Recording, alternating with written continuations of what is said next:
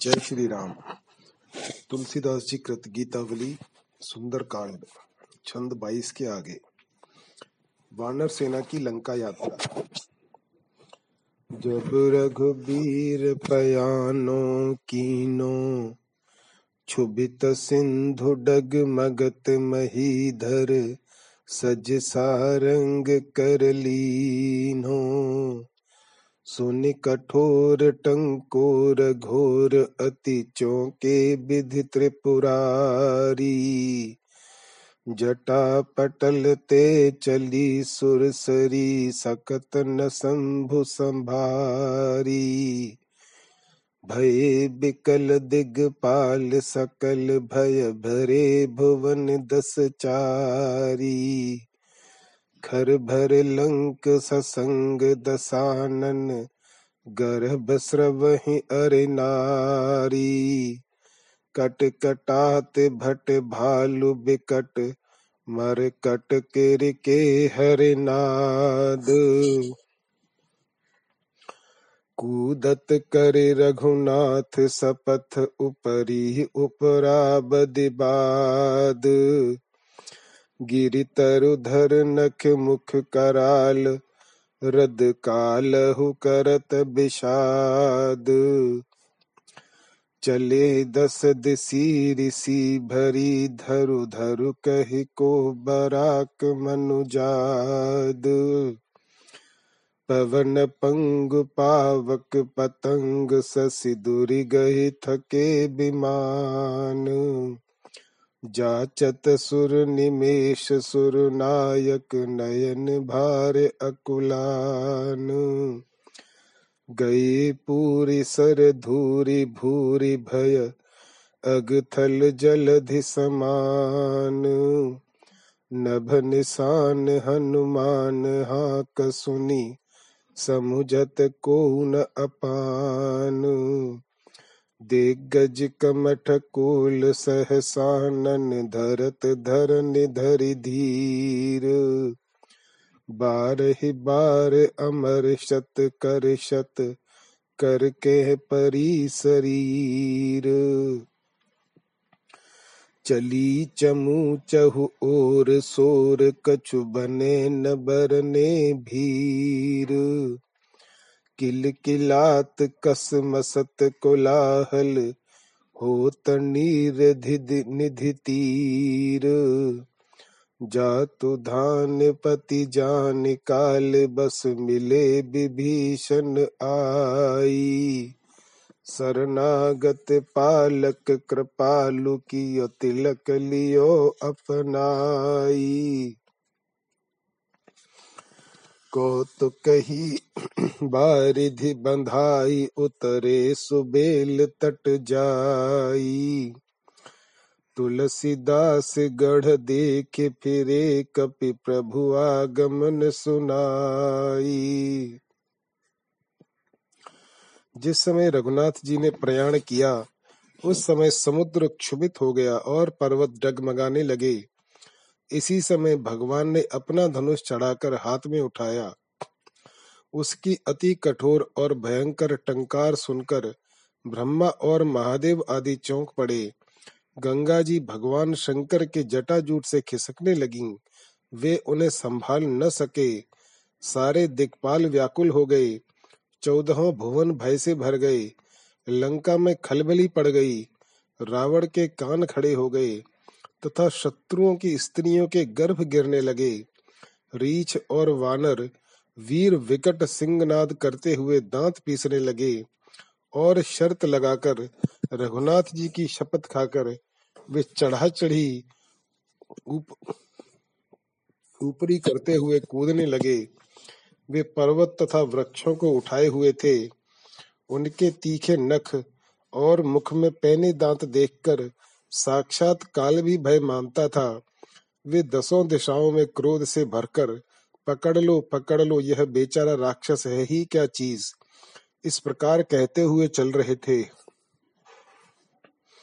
इस वानर सेना के चलते समय इतनी धूल उड़ी कि पवन पंगु हो गया, अग्नि, सूर्य और चंद्रमा छिप गए तथा विमान थकित हो गए। देवता लोग पलक मारने के लिए प्रार्थना करने लगे, क्योंकि देवताओं के पलक बंद नहीं होते और इस समय धूली के कारण उन्हें बहुत दुख हो रहा था। इंद्र के सहस्र नेत्रों में धूली भरकर पूरा बोझा हो गया और इंद्र नेत्रों के भार से व्याकुल हो गया। बहुत से सरोवर धूली से भर गए और अत्यंत भय से पर्वतों के उखड़ जाने से उनके स्थल में जल भर जाने के कारण अनेकों पहाड़ी प्रदेश समुद्रवत हो गए। आकाश में देवताओं के ढोल और हनुमान जी की गर्जना का कोलाहल सुनकर कोई अपने कथन को भी नहीं समझ सकता था। दिग्गज कूर्म वराह और शेषनाग जैसे तैसे धीरज धरकर पृथ्वी को धारण करते थे। उनके शरीरों में बोझ को सहते सहते हड्डियाँ कड़क उठी हैं। इसलिए वे बारंबार झुंझलाकर उसे तानते थे। इस प्रकार जब वानरों की सेना ने कूच किया तो चारों ओर कोलाहल छा गया। उस भीड़ का कुछ वर्णन करते नहीं बनता। वानरगढ़ किलकिलाते थे और वे एक दूसरे से ठसे हुए थे। इस प्रकार उस समय समुद्र तट पर बड़ा कोलाहल हो रहा था। इसी समय राक्षस राज को काल के अधीन देख विभीषण जी भगवान से आकर मिले। तब शरणागत वत्सल प्रभु ने उनका वहीं अभिषेक करके अपना लिया। फिर कौतुक से ही समुद्र पर पुल बांधकर वे सुबेल पर्वत के पास जाकर ठहर गए। तुलसीदास जी कहते हैं, वहाँ पहुंचकर बानरगण लंका का किला देखकर प्रभु के आगमन की सूचना देकर लौट आए। रावण की मंत्रणा, राग आसावरी आए देखी दूत सुनी सोच सठ मन में बाहर बजावे गाल भालू कपि काल बस। मुसे बीर सोच हत जीतो रारे रन में। राम छाम लरे कलशन बाले बाल कहीं घाले को गनत रीछ जल जो न घन में। काज को न कपि राज कायर कपि समाज। मेरे अनुमान हनुमान हरे गन में। समय सयानी मृदुबानी रानी कह पिय। पावक न होई जातु धान बेनु बन में।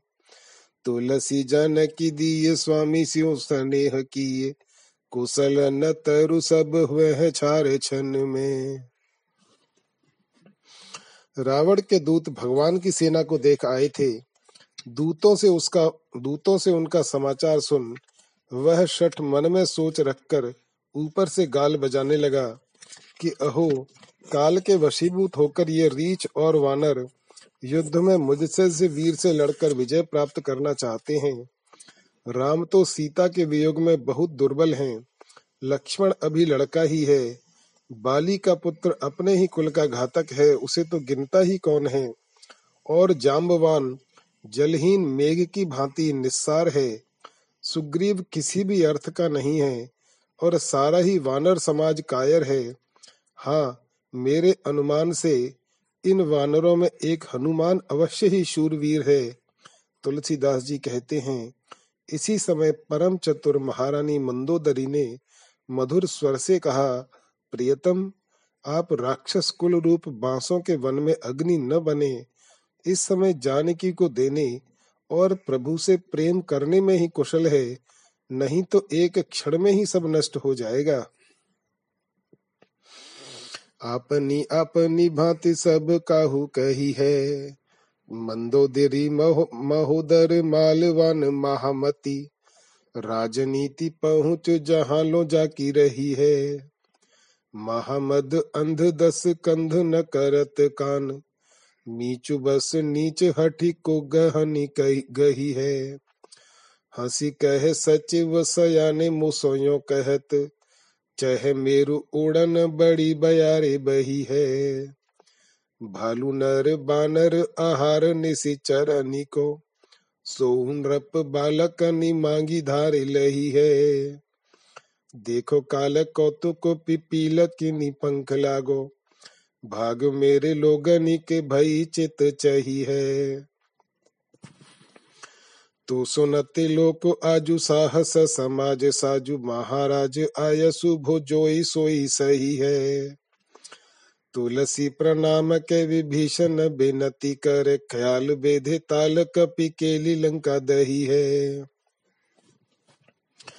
इसी प्रकार मंदोदरी, माहुदर और महामती माल्यवान आदि सभी ने जिसकी जहाँ तक राजनीति में पहुँच थी अपनी अपनी विधि से रावण से बहुत कुछ कहा, किंतु महान मद से अंधा रहने के कारण उसने कुछ भी नहीं सुना। उस नीच ने मृत्यु के वशीभूत होकर आग्रह पूर्वक कुमार्ग को ही ग्रहण किया। वह हंसकर कहने लगा, आहा, हमारे चतुर मंत्री मानो ऐसी बात कहते हैं कि भाई, बड़ी तेज हवा चल रही है, इसलिए सुमेरु पर्वत उड़ना चाहता है। अरे रीछ वानर और मनुष्य तो स्वभाव से ही राक्षसों के आहार हैं। तिस पर भी इन राजकुमारों को यह मांगी हुई सेना प्राप्त हुई है। काल का खेल तो देखो, आज चीटियों के पर लगने लगे। मेरे भाग्य से ही लोगों की चित चाही हुई है। इसी से उन्हें अनायास भरपेट आहार मिला है। तुलसीदास जी कहते हैं, तब विभीषण ने प्रणाम करके कहा, महाराज आपकी जैसी आज्ञा है, वही होगा। सचमुच आज त्रिलोकी में साहस और सैन्य बल में आपके समान कोई नहीं है, परंतु उधर का बल देख लीजिए। भगवान राम ने बाली वध के समय संकल्प मात्र से ही सात ताल वृक्षों को वेद दिया था और वानर हनुमान ने खेल ही में लंका को भस्म कर दिया था। दूसरो न देख तु साहिब समरामई बेदऊ पुराण कवि कोबिद बेरत रत। जाको जसी सुनत गावत गुण ग्रामई माया जीव जग जाल सुभाऊ करम काल। सबको सासकु सब में सब जामई विधि से कर निहार, हरि से पाल निहार। हर से हर निहार, जप जाके नामई सोई नर बेश जानी जन की बिनती मानी मतो नाथ सोई जाते भलो पर सुभट सिरोमणि कुठार पानी, सारे खेहू लखी ओ लखाई, इहा की ये शुभ सामई। बचन विभूषण विभीषण, बचन सुनी, लागे दुख दूषण से दाहिने उबामई तुलसी हुम की ये हन्यो लात भले तात। चल्यो सुर तरु ताकि तजी घोर गामई विभीषण रावण से कह रहा है, राम के समान कोई और स्वामी दिखलाई नहीं देता। जिनके विरद के बखान में वेद, पुराण, कवि और विद्वजन रत रहते हैं, तथा जिनके सुयश का श्रवण और गुण समूह का गान करते रहते हैं जो माया, जीव, जगत, जाल, स्वभाव, कर्म और काल सबका शासक है, जो सब में व्याप्त है और जिसमें सब स्थिति है, तथा जिनके नाम को ब्रह्मा जैसे रचयिता, विष्णु जैसे पालक और शंकर जैसे संगारक जपते रहते हैं, वे ही राम नरवेश में अवतरित हुए हैं। ऐसा जानू और मुझ दास की विनय मानकर ऐसी सलाह करो, जिससे अंत में भला हो। देखो कुठारदारी परशुराम जैसे शूर शिरोमणि ने भी देख दिखाकर समझ लिया कि यहाँ, अर्थात राम से संधि कर लेने में ही कल्याण है। विभीषण के ये वाणी को विभूषित करने वाले वचन सुनकर रावण को अनुकूल होने पर भी अत्यंत प्रतिकूल तथा दुख में और दूषित जान पड़े। अतः उसने हुमक कर उनकी छाती में लात मारी। तब विभीषण, भैया अच्छा ऐसा कह, रावण रूप घोर घाम को त्याग कर, राम रूप कल्प वृक्ष की ओर चल पड़े। विभीषण शरणागति। जाय माए पाए परी कथा सो सुनाई है। समाधान करते विभीषण को बार बार कहा, भयो तात लात मारे बड़ो भाई है। साहिब पितु समान जातु धान को तिलक। ताके अपमान तेरी बड़ी ये बड़ाई है। गरत गलानी जानी सन मानी झिक देती, रोष की ये दोष सह समुझे भलाई है। यहाँ ते विमुख भय राम की शरण गए, भलो ने कुलो को राखे निपट निकाई है। मातु पग शीस नाई, तुलसी असीस पाई, चले भले सगुन कहत मन भाई है। विभीषण ने अपनी माता के पास जाकर उसके चरणों में गिर, वह सब वृत्तांत सुना दिया। माता बारंबार उन्हें समझाने लगी, भैया, उसके लात मारने से क्या हुआ? आखिर तो वह तेरा बड़ा भाई ही है। वह प्रथम तो तेरा स्वामी, दूसरे पिता के समान ज्येष्ठ भ्राता और तिस पर भी राक्षस कुल का तिलक है। उसके तो अपमान करने में भी तेरा बड़ा सम्मान ही है। विभीषण को अत्यंत खिन्न देख, वह इसी प्रकार बहुत सत्कार पूर्वक समझाने लगी और बोली, भैया, इस समय क्रोध करने में तो बड़ा भारी दोष है और सहने समझ लेने में सब प्रकार भलाई है। हाँ यहाँ से विमुख होकर राम की शरण चले जाने में थोड़ी सी भलाई अवश्य है। फिर भी यदि लोक की रक्षा कर सको तो पूरी भलाई है। अर्थात, भाई का पक्ष छोड़ने की अपेक्षा, उसका पक्ष ग्रहण करके व्यवहार की रक्षा करना ही उत्तम है। तुलसीदास जी कहते हैं, तब विभीषण माता के चरणों में सिर नवा, उसका आशीर्वाद पा वहाँ से चल पड़े। मार्ग में अच्छे अच्छे शकुन होते देखकर कहने लगे, मेरा तो मन चाहा हो गया। भाई को सो करो डरो कठिन को फेरी। सुकृत संकट पर्यो, जात गलानिन गर्यो। कृपा निधि को मिलो पई, मिली के कुबेरी जाई गह पाए धाई, धन द उठाई भेट्यो। समाचार पाई, पोच सोचत सुमेरी। कहाँ मिल महेश दियो हित उपदेश, राम की शरण जाहि सुदोनी नहे रही। जाको नाम कुंभज कलेश सिंधु सोखे बेको, मेरो कहयो मानी तात बाँध जी निबे रही तुलसी मुदित चले पाए हैं सगुन भले रंग लूटी बेको मानो मन गिन मनी गन ढेरई विभीषण जी इस प्रकार चिंता करने लगे मुझे भाई का सा व्यवहार करना चाहिए, परंतु बड़े भारी कुफेर, यानी अड़चन से मैं डर रहा हूँ। इस प्रकार विभीषण धर्म संकट में पड़कर ग्लानी से गले जा रहे थे। फिर उन्होंने निश्चय किया कि अच्छा पहले भाई कुबेर से मिलकर फिर कृपा निधान भगवान राम से मिलूँगा। ऐसा सोचकर उन्होंने कुबेर के पास जा, उनके चरण पकड़ लिए। कुबेर जी ने दौड़कर उन्हें उठाकर गले लगाया। फिर विभीषण से, कुसमाचार सुन। वे सुमेरु पर्वत पर खड़े खड़े सोच विचार करने लगे। उसी स्थान पर उन्हें श्री महादेव जी मिले। उन्होंने यह हितकर उपदेश दिया, विभीषण, तुम भगवान राम की शरण जाओ। इसमें कोई शुभ दिन देखने की आवश्यकता नहीं है। हे तात, जिनका नाम क्लेश रूप समुद्र को सोखने के लिए अगस्त्य के समान है। उनके पास पहुँचने के लिए मेरा उपदेश मान। तुम किसी प्रकार का बेड़ा मत बांधो, अर्थात किसी प्रकार की तैयारी मत करो। तुलसीदास जी कहते हैं, यह सुनकर विभीषण जी प्रसन्न होकर चल दिए। राह में उन्हें अनेकों शुभ शकुन हुए। मानो कोई कंगाल मणियों की ढेरी लूटने के लिए जाता हो। शंकर सिख आशीष पाई के। चले मन ही मन कहत विभीषण शीस महेश नाई के।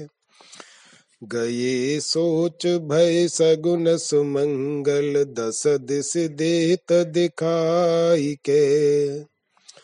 सजल नयन सानंद हृदय तनु प्रेम पुलक अधिकाई के। अंतहु भाव भलो भाई को कियो अन भलो मनाई के। भई कुबर की लात विधाता राखी बात बनाई के। नाहित क्यों कुबेर घर मिली हर हितु कहते चित लाई के। जो सुनि सरन राम ताके में निज बामता बिहाई के। अनायास अनुकूल सूल धर मग मुद मूल जनाई के। कृपा सिंधु सन मानी जानी जन दीन लियो अपनाई के। स्वार्थ परमारथ करत लगत श्रम पत गयो सिराई के। सपने कैसो तुक सुख सस सुर सिंचत देत निराई के। गुरु गौरी साई सीतापति, हित हनुमान ही जाई के। मिली हो मोहि कहा की बे अब, अभिमत अवधि अघाई के। मर तो कहाँ जाई को जाने लटिला लची ललाई के। तुलसीदास हो रघुबीर ही अभय निशान बजाई के। श्री महादेव जी का उपदेश और आशीर्वाद पा। विभीषण जी उन्हें सिर नवा मन ही मन यह कहते हुए चले।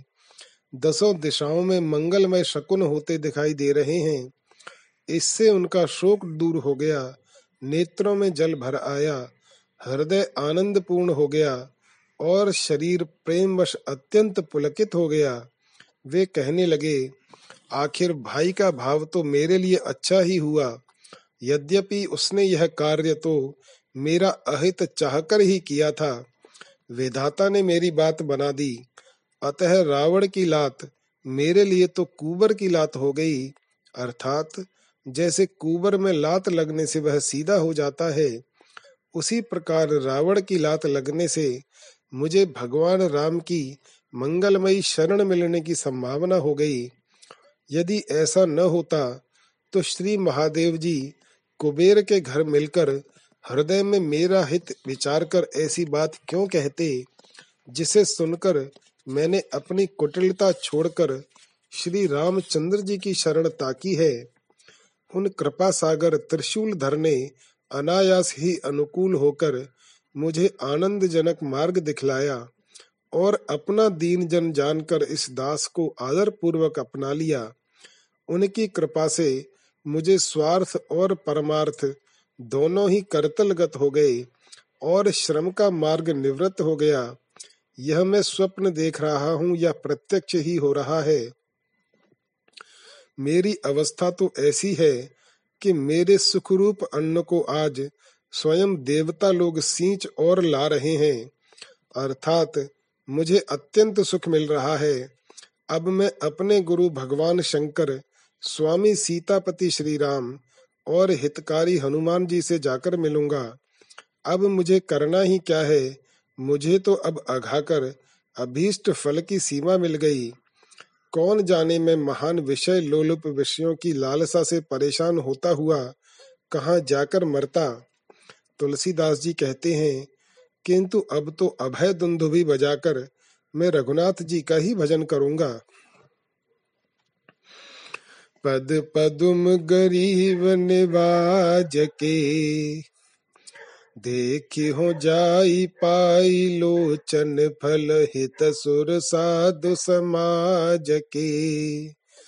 गई बहोर ओर निर्बाहक साजक बिगर साज के सबरी सुखद गीध गतिदायक समन शोक कपिराज के नाहिन मोह और कतहूँ कछु जैसे काग जहाज़ के आयो सरन सुखद पद पंकज चौथे रावण बाज के। आरती हरन सरन समरथ सब दिन अपने की लाज की। तुलसी पाहि कहत नत पालक, मोह से निपट निकाज के। अहो अब मैं गरीब निवाज भगवान राम के उन चरण कमलों को जाकर देखूँगा और नयनों का फल पाऊँगा, जो देवता और साधु समाज के लिए अत्यंत हितकर है।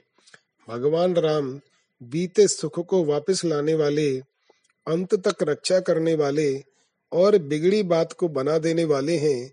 वे शबरी को सुख देने वाले, गृध्र की मुक्ति करने वाले और कपिराज सुग्रीव के शोक को शांत करने वाले हैं।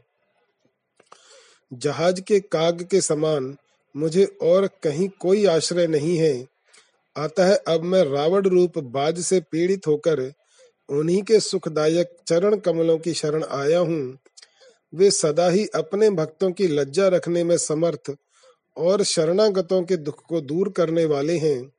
तुलसीदास जी कहते हैं कि रक्षा करो ऐसा कहने पर तो वे मुझ जैसे अत्यंत निकम्मे पुरुषों के भी शरणागत पालक हैं। महाराज राम पह जाऊंगो सुख स्वार्थ परिहर करे हो सोई जो साहिब ही सुहाऊंगो। शरणागत सुनि बेगी बोली है हो निपट ही सकुचाऊंगो। राम गरीब निवाज निवाज है जानी है ठाकुर ठाऊंगो। धर है नाथ हाथ माथे, एहिते के हिलाब अघाऊंगो। सपनो सो अपनो न कछु लखे लघु लालच न लुभाऊंगो कही हो बलि रोटे हारावरो बिनु मूल ही बिकाऊंगो। तुलसी पट उतरे ओढ़ी हो उबरी झूठ निखाऊंगो। अब मैं महाराज राम के पास जाऊँगा। और सब प्रकार का सुख तथा स्वार्थ त्याग कर वही उपाय करूँगा, जिससे स्वामी को प्रिय लगूं। मुझे शरण में आया सुनकर स्वामी शीघ्र ही बुला लेंगे, किंतु मैं अत्यंत सकुचाऊँगा। तब गरीब निवाज प्रभु राम, मुझे बिना स्वामी और ठौर ठिकाने का जानकर मेरी रक्षा करेंगे। आहा, प्रभु मेरे इस माथे पर अपने हाथ रखेंगे। उससे बढ़कर और कौन लाभ होगा, जिससे मैं अघाऊँगा? यह संसार स्वप्नवत है। इसकी किसी वस्तु को अपनी न समझकर मैं तुच्छ लालचों में नहीं लुभाऊँगा। मैं कहूँगा, प्रभु, बलिहारी जाऊँ। मैं तो आपके टुकड़े खाकर रहूँगा और बिना मोल ही आपके हाथ बिक जाऊँगा। फिर मैं प्रभु के उतरे हुए वस्त्र पहनूँगा तथा बची हुई जूठन खाऊँगा। अब मैं महाराज राम के पास जाऊँगा और सब प्रकार का सुख तथा स्वार्थ त्याग कर वही उपाय करूँगा जिससे स्वामी को प्रिय लगूं। मुझे शरण में आया सुनकर स्वामी शीघ्र ही बुला लेंगे, किंतु मैं अत्यंत सकुचाऊँगा। तब गरीब निवाज प्रभु राम, मुझे बिना स्वामी और ठोर ठिकाने का जानकर मेरी रक्षा करेंगे। आहा, प्रभु मेरे इस माथे पर अपने हाथ रखेंगे। उससे बढ़कर और कौन लाभ होगा, जिससे मैं अघाऊँगा? यह संसार स्वप्नवत है। इसकी किसी वस्तु को अपनी न समझकर मैं तुच्छ लालचों में नहीं लुभाऊँगा। मैं कहूँगा, प्रभु बलिहारी जाऊँ, मैं तो आपके टुकड़े खाकर रहूँगा और बिना मूल ही आपके हाथ बिक जाऊँगा। फिर मैं प्रभु के उतरे हुए वस्त्र पहनूँगा तथा बची हुई झूठन खाऊँगा। आई सचीवन विभीषण के कही। कृपा सिंधु दस कंद बंधु लघु चरण शरण आयो सही। विषम विषाद बारी निधि बूढ़त था कपीस कथा लही। गए दुख दोष देखी पद पंकज, अब न साध एक रही शिथिल सनेह सराहत, नख सिख नीक निकाई निर्बही। तुलसी मुदित दूत, भयो मानहु अमिय लाहु मांगत मही। वानर सेना के समीप पहुँचने पर विभीषण के मंत्री ने रघुनाथ जी से आकर कहा, कृपा सिंधु, रावण का छोटा भाई निष्कपट भाव से आपके चरणों की शरण में आया है। वह अत्यंत विषाद रूप समुद्र में डूब रहा था कि उसी समय उसे सुग्रीव की कथा रूप थाह मिली। अब आपके चरण कमलों का दर्शन करके तो उसके सारे दुख और दोष निवृत्त हो गए हैं और उसे किसी प्रकार की कामना नहीं रही है। प्रभु के अंग अंग में सुंदरता अच्छी तरह छाई हुई थी। उसे देखकर वह मंत्री स्नेह से शिथिल होकर उसकी सराहना करने लगा। तुलसीदास जी कहते हैं, उस समय वह दूत ऐसा प्रसन्न हुआ, मानो उसे मट्ठा मांगते हुए अमृत प्राप्त हो गया हो। बिनती सुनि प्रभु मम प्रमुदित भई।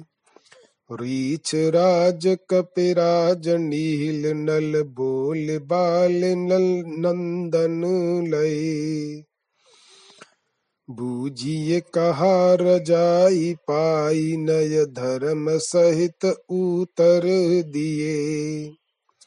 बलि बंधुता को जेह विमोह बस बैर बीज बर बस बई, बाह पगार द्वार तेरे ते, सभयन कबहू फिरी गई। तुलसी असरन सरन स्वामी के, बिरद बिराजत नित नई। दूत की विनय सुनकर प्रभु प्रसन्न हुए। उन्होंने रक्षराज जाम्बवान कपिपति सुग्रीव नील नल और बाली कुमार अंगद को बुलाया तथा उनसे पूछा, आप लोग इस संबंध में क्या समझते हैं? प्रभु की आज्ञा पा उन्होंने धर्म और नीति के अनुकूल उत्तर दिए। वे बोले, प्रभु, यह महाबलवान और उसका भाई है, जिसने मोहबस बरबस ही आपके प्रति शत्रुता के बीज बोए हैं। इसलिए इससे सावधान रहना ही ठीक है। परंतु हे बाह पगार अपनी भुजा रूप दीवार से आश्रित की रक्षा करने वाले, आपके द्वार पर आकर कोई भी भयभीत कभी उल्टा नहीं लौटा। तुलसीदास जी कहते हैं, प्रभु के अशरण शरण, ऐसे विरद तो नित्य नए विराजमान हैं। हिय बेहसी कहत हनुमान सो। सुमति साधु सुचि सुहृदय विभीषण, बूझि परत अनुमान सो। हो बल जाऊँ और को जाने, कही कपि कृपा निधान सो। छली न होई स्वामी सन मुख ज्यों तिमिर साथ है जान सो। खूटो खरो सभीत पालिए, सो सनेह मान सो। तुलसी प्रभु की बोझ भलो सोई, बूझ सरासन बान सो। तब रघुनाथ जी हृदय में हंसकर हनुमान जी से कहने लगे अनुमान से तो मुझे विभीषण सुमति साधु शुद्ध चित्त और सुहृदय ही जान पड़ता है। तब हनुमान जी ने कृपा निधान भगवान राम से कहा, मैं बलिहारी जाऊँ। आपसे बढ़कर इस विषय में और कौन जान सकता है? जिस प्रकार अंधकार सूर्य के सम्मुख नहीं ठहर सकता, उसी प्रकार छली पुरुष तो प्रभु के सामने भी नहीं आ सकता। यह भयभीत है। अतः यह अच्छा या बुरा अब इसका स्नेह और आदर पूर्वक पालन कीजिए, अथवा जैसा करना उचित हो, वह अपने धनुष बाण से ही पूछ लीजिए, क्योंकि यह स्वभाव से ही दुष्टों के घातक और साधु जनों के प्रतिपालक हैं। साचेहु विभीषण आई हैं, बूझत बेहस कृपालु लखन सुनी। कहत सकुच सिर नाई है। आई है कहा नाथ आयो यहाँ क्यों कह जात बनाई है। रावण रिपुहि राखी रघुबर बिनु, को त्रिभुवन पति पाई है। प्रभु प्रसन्न सब सभा सराहति दूत बचन मन भाई हैं। तुलसी बोलिए बेगिलशन सो, भई महाराज रजाई हैं। कृपा में श्री रामचंद्र हंसकर पूछते हैं, क्या सचमुच विभीषण यहाँ आवेगा? यह सुनकर लक्ष्मण जी ने सिर नवाकर सकुचाते हुए कहा, प्रभु, आवेगा क्या? वह तो यहाँ आ गया। आपके सामने ऐसी बात बनाकर कैसे कही जा सकती है?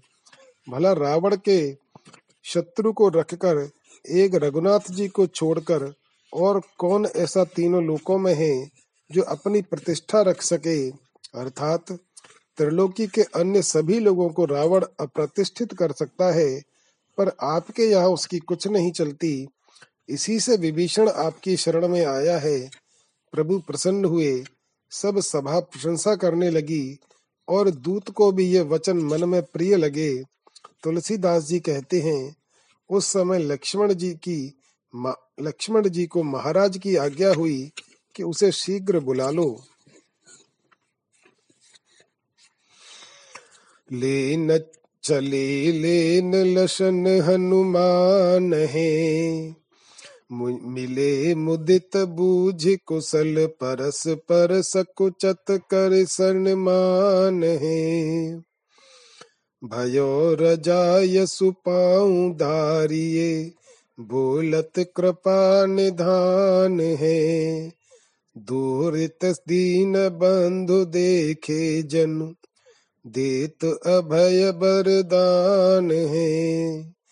सील सहस भीम भानु तेज सत, कोटि भानु के भानु है। भगतन को हित कोटि मातु पितु, अरहिन को कोटि क्रसानु है। जन गुण रज गिरि गनिस कुचत निज गुण गिरि रज पर मानु है। बाह पगारु बोल को अबिचल वेद करत गुणगान है। चारु चाप तू नीर ताम रस, करन सुधारत बान है। चर्चा चलत विभीषण की सोई, सुनत सुचित दे कान है। हर्षत सुर बरसत प्रसून शुभ सगुन कहत कल्याण है। तुलसी ते कृत कृत्य जे सुमिरत, समय सुहावो ध्यान है। तब विभीषण को लेने के लिए लक्ष्मण जी और हनुमान जी चले। वे प्रसन्नता पूर्वक मिले और कुशल पूछकर परस्पर सम्मान करते हुए सकुचाने लगे। वे बोलिए, पधारिए, भगवान की आज्ञा हो गई है, कृपा निधान रघुनाथ जी आपको बुला रहे हैं। तब विभीषण ने दूर ही से प्रभु को देखा, मानो वे अभय का वर दे रहे हैं, तथा शांति में सहस्त्रों चंद्रमाओं के समान, तेजों में अरबों सूर्यों के भी सूर्य, भक्तों के लिए करोड़ों माता पिताओं के समान हितकारी, और शत्रुओं के लिए करोड़ों अग्नियों के समान हैं। वे अपने भक्त के रज तुल्य गुणों को पर्वत समान समझकर सकुचाते हैं और अपने पर्वत तुल्य गुण को रजवत समझते हैं। प्रभु अपनी भुजाओं से शरणागतों की रक्षा करने वाले और प्रतिज्ञा के पक्के हैं। ऐसा वेद भी उनका गुण गाते हैं। वे अपने कर कमलों से सुंदर धनुष, तरकस और बाण को सुधार रहे हैं और उस समय जो विभीषण की चर्चा चल रही है उसे एकाग्र चित्त से कान लगाकर सुन रहे हैं। देवता लोग प्रसन्न होकर पुष्पों की वर्षा कर रहे हैं। ये शुभ शकुन भावी कल्याण की सूचना देते हैं। तुलसीदास जी कहते हैं, जो लोग उस सुहावने समय का ध्यान और स्मरण करते हैं, वे कृत कृत्य हैं। राम ही करत प्रणाम निहार के। उठे उमंग आनंद प्रेम परिपूरन बिरद विचारि के भयो विदेह विभीषण उत इत प्रभु अपन पो विसारिके।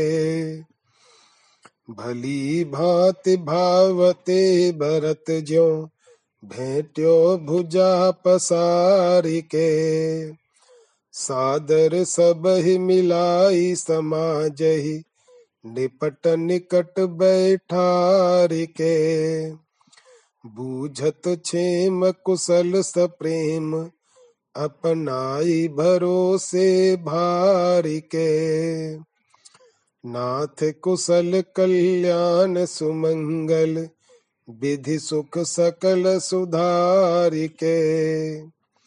दीत लेत जे नाम रावरो विनय करत मुख चार के जो मुहूर्त सपने न बिलोकत, मुनि महेश मन मारी के तुलसी ते ही हो लियो अंक भरी, कहत कछु न संवार के भगवान राम को देखकर विभीषण ने प्रणाम किया। तब प्रभु अपना विराद शरणागत पालक तत्व स्मरण कर आनंद और प्रेम से परिपूर्ण हो उमक कर उठे। इस समय उधर तो विभीषण विदेह हो गए। उन्हें शरीर की कुछ भी सुध न रही। और इधर प्रभु अपने को भूलकर प्रिय भाई भरत की तरह भुजा फैलाकर खूब अच्छी तरह मिले। फिर आदर पूर्वक सारे समाज से भेंट करा, अपने अत्यंत समीप बैठा लिया और उसे सप्रेम अपनाकर खूब भरोसा दे कुशल क्षेम पूछने लगे। तब विभीषण ने कहा, हे नाथ, जो लोग आपका नाम जपते हैं, उन्हें भी ब्रह्मा जी, अच्छी तरह कुशल कल्याण, मंगल और सब प्रकार का सुख प्रदान करते हैं। और अपने चारों मुखों से उसकी विनती करते हैं। फिर मैं साक्षात आप ही के समीप बैठा हुआ हूँ। मेरे कुशल की, मेरी कुशल क्षेम का क्या कहना है? जिस मूर्ति को बड़े बड़े मुनि और लोकेश्वर गण भी मन को जीतकर स्वप्न में नहीं देख पाते, उसी ने मुझे गोद में भर लिया। फिर मेरे सौभाग्य का क्या कहना है? मैं इसमें कोई बात बनाकर नहीं बोल रहा। करुणा कर की करुणा भई। मिट्टी मी चुलह लंक संक गई, काहू सो नख निस खई दस मुख तजो दूध माखी ज्यो, आप काढ़ साढ़ी लई। भव भूषण सोई कियो विभीषण मुद मंगल महिमा मई विधि हरि हर मुनि सिद्ध सराहत। मुदित देव दुंधु बीदई बारह बार सुमन बरसत ही हर्षत कह जय जय जई कौशिक शिला जनक संकट हरि। भृगुपति की टारी टई। खग मृग सबर निशाचर सब की पूंजी बिनु बाढ़ी सई। जुग जुग कोटि कोटि कर तब करनी न कछु बरनी नई। राम भजन महिमा हुलसी तुलसी हु की बनी गई। इस प्रकार जब करुणा कर की करुणा हुई तो विभीषण का मरण भय दूर हो गया। लंका का राज्य पाकर रावण की शंकर जाती रही, तथा किसी से ईर्ष्या द्वेष नहीं रहा। जिस विभीषण को रावण ने दूध की मक्खी के समान निकालकर स्वयं मलाई सार रूप लंका की विभूति ले ली थी। उसी को भगवान ने संसार का भूषण तथा मुद मंगलमय महिमा से संपन्न बना दिया। उस समय ब्रह्मा, विष्णु, महादेव, मुनि और सिद्धगण उसके भाग्य की प्रशंसा करने लगे तथा देवताओं ने प्रसन्न होकर दुंदुभी बजाना और हृदय में प्रसन्न होकर जय जयकार करते हुए बारंबार पुष्प बरसाना आरंभ कर दिया। भगवान ने विश्वामित्र जी, जनक जी और पाषाण रूपा अहल्या का संकट दूर कर परशुराम जी के आतंक को नष्ट किया तथा पक्षी, जटायु, मृग, मारीच, शबरी और निशाचर, विभीषण इन सब की बिना पूंजी के ही उन्नति की। इस प्रकार युग युग में प्रभु के करोड़ों दिव्य कर्म हैं, यह उनके कुछ नए कार्य नहीं बतलाए गए। हृदय में राम भजन की महिमा का उल्लास होने से इस समय तुलसी की भी बात बन गई है। मंजुल मुहूर्त मंगलमयी, भयो बिशोक बिलोक विभीषण, नेह देह सुध सीव गई। उठ दाहिनी ओरते सन मुख सुखद मांग बैठक लई। नक सिख निरख निरख सुख पावत, भावत कछु कछु और भई। बार कोट सिर काट साट लट, रावण शंकर पेलई सोई लंका लख अतिथि अनवसर, राम त्रनासन ज्यो दई प्रीति प्रतीति रीति शोभासर थाहत जह जह तह घई। बाहुबली बानेत बोल को वीर विश्व विजयी जयी। को दयालु दूसरो दू निजहि जरन दीन ही की हई तुलसी का को नाम जपत जग, जगती जामत बिनु बई। प्रभु की अति मनोहर और मंगलमयी मूर्ति देखकर विभीषण शोकहीन हो गए। और उसके प्रेम में वे देहानुसंधान की सीमा का अतिक्रमण कर गए। फिर उन्होंने दाहिनी ओर से उठकर प्रभु के सामने की सुखप्रद बैठक मांग ली। वह प्रभु को नख से सिख तक देख देख कर आनंदित होने लगे। देखिए, वे चाहते कुछ थे और हो कुछ और ही गया। जिस लंका को रावण ने करोड़ों बार अपने सिर काट काट कर अत्यंत क्लेश उठाने के अनंतर श्री महादेव जी से प्राप्त किया था। वही भगवान ने विभीषण को अपना अनवसर का अतिथि समझकर संकोच वश तृण के आसन के समान दी। प्रभु, प्रीति, प्रतीति, रीति और शोभा की नदी के समान है। उनकी जहाँ जहाँ जिस जिस गुण की थाह ली जाती है, वहीं वे अथाह दिखाई देते हैं। वे भुजाओं के बड़े पराक्रमी, प्रतिज्ञा के पक्के और परशुराम आदि विश्व विजयी वीरों को जीतने वाले हैं। संसार में ऐसा दयालु और कौन है जिसने दीन जनों के हृदयों की जलन दूर की हो? तुलसीदास जी कहते हैं, संसार में राम के सिवा और किसका नाम जपने से पृथ्वी बिना बोए ही जमती है? अर्थात सुकृत किए बिना ही पुण्य फल प्राप्त होता है। सब भांति विभीषण की बनी।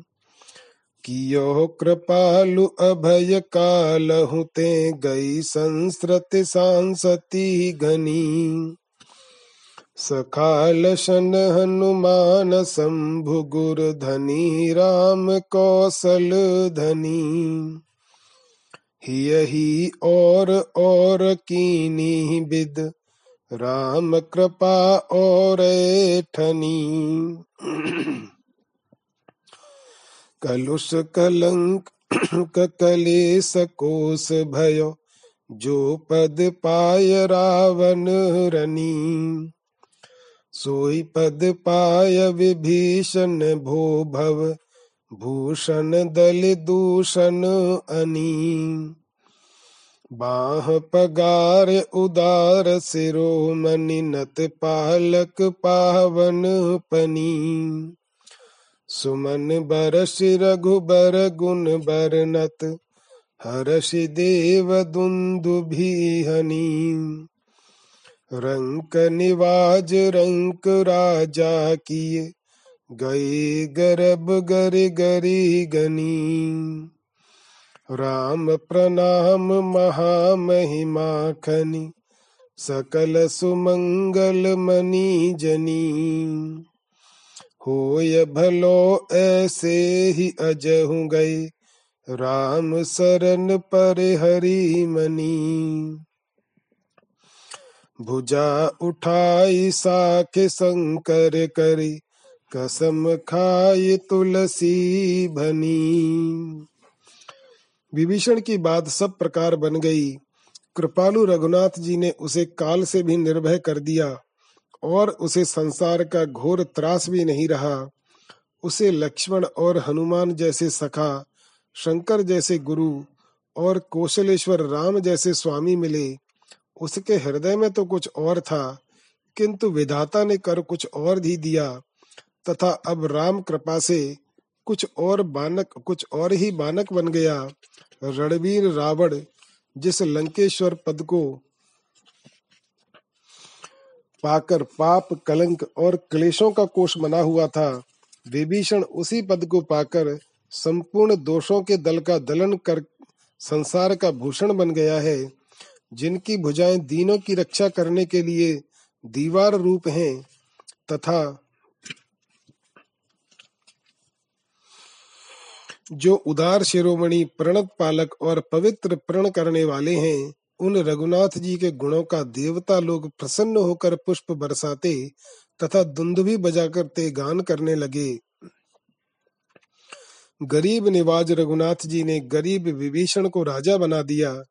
इससे बड़े बड़े धनियों का, अपने को भक्त शिरोमणि समझने वालों का मान मर्दन हो गया। भगवान राम को किया हुआ प्रणाम महामहिमा की खान है। उससे सब प्रकार के मंगल रूप मणियों का प्रादुर्भाव होता है। आज भी अभिमान छोड़कर भगवान राम की शरण जाने से इसी प्रकार भला हो सकता है। यह बात तुलसीदास ने शंकर को साक्षी कर भुजा उठा सौगंध खाकर कही है। कहो क्यों न विभीषण की बने?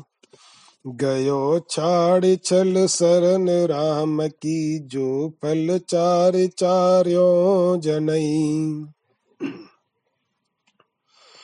मंगल मूल प्रणाम जासु जग मूल अमंगल के कनई।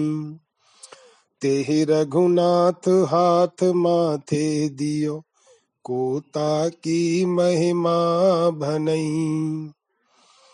नाम प्रताप पतित पावन किए, जेन अघाने अग अनई। को उलटो को सुधो जप भय राज हंस बायस तनई। हो तो ललात क्रस गात खात खरी, मोद पाई को दो कनई। सो तुलसी चातक भयो जाचत राम श्याम सुंदर घनई। कहो, विभीषण की बात क्यों न बने? जो छल त्याग कर भगवान राम की शरण गए थे, जो कि चार प्रकार के भक्तों के लिए चारों प्रकार के फल उत्पन्न करते हैं, जिनको किया हुआ मंगल मूल प्रणाम संसार में अमंगल की जड़ को उखाड़ डालता है। उन्हीं रघुनाथ जी ने जिनके सिर पर अपना हाथ रखा, उन विभीषण जी की महिमा कौन कह सकता है? जो पाप और अनीति करते कभी नहीं अघाए थे, उन पतितों को भी प्रभु ने अपने नाम के प्रताप से ही पवित्र कर दिया। कोई उल्टा और कोई सीधा नाम जपकर ही काकवत आचरण करने वाले भी राजहंसवत शुद्ध हो गए।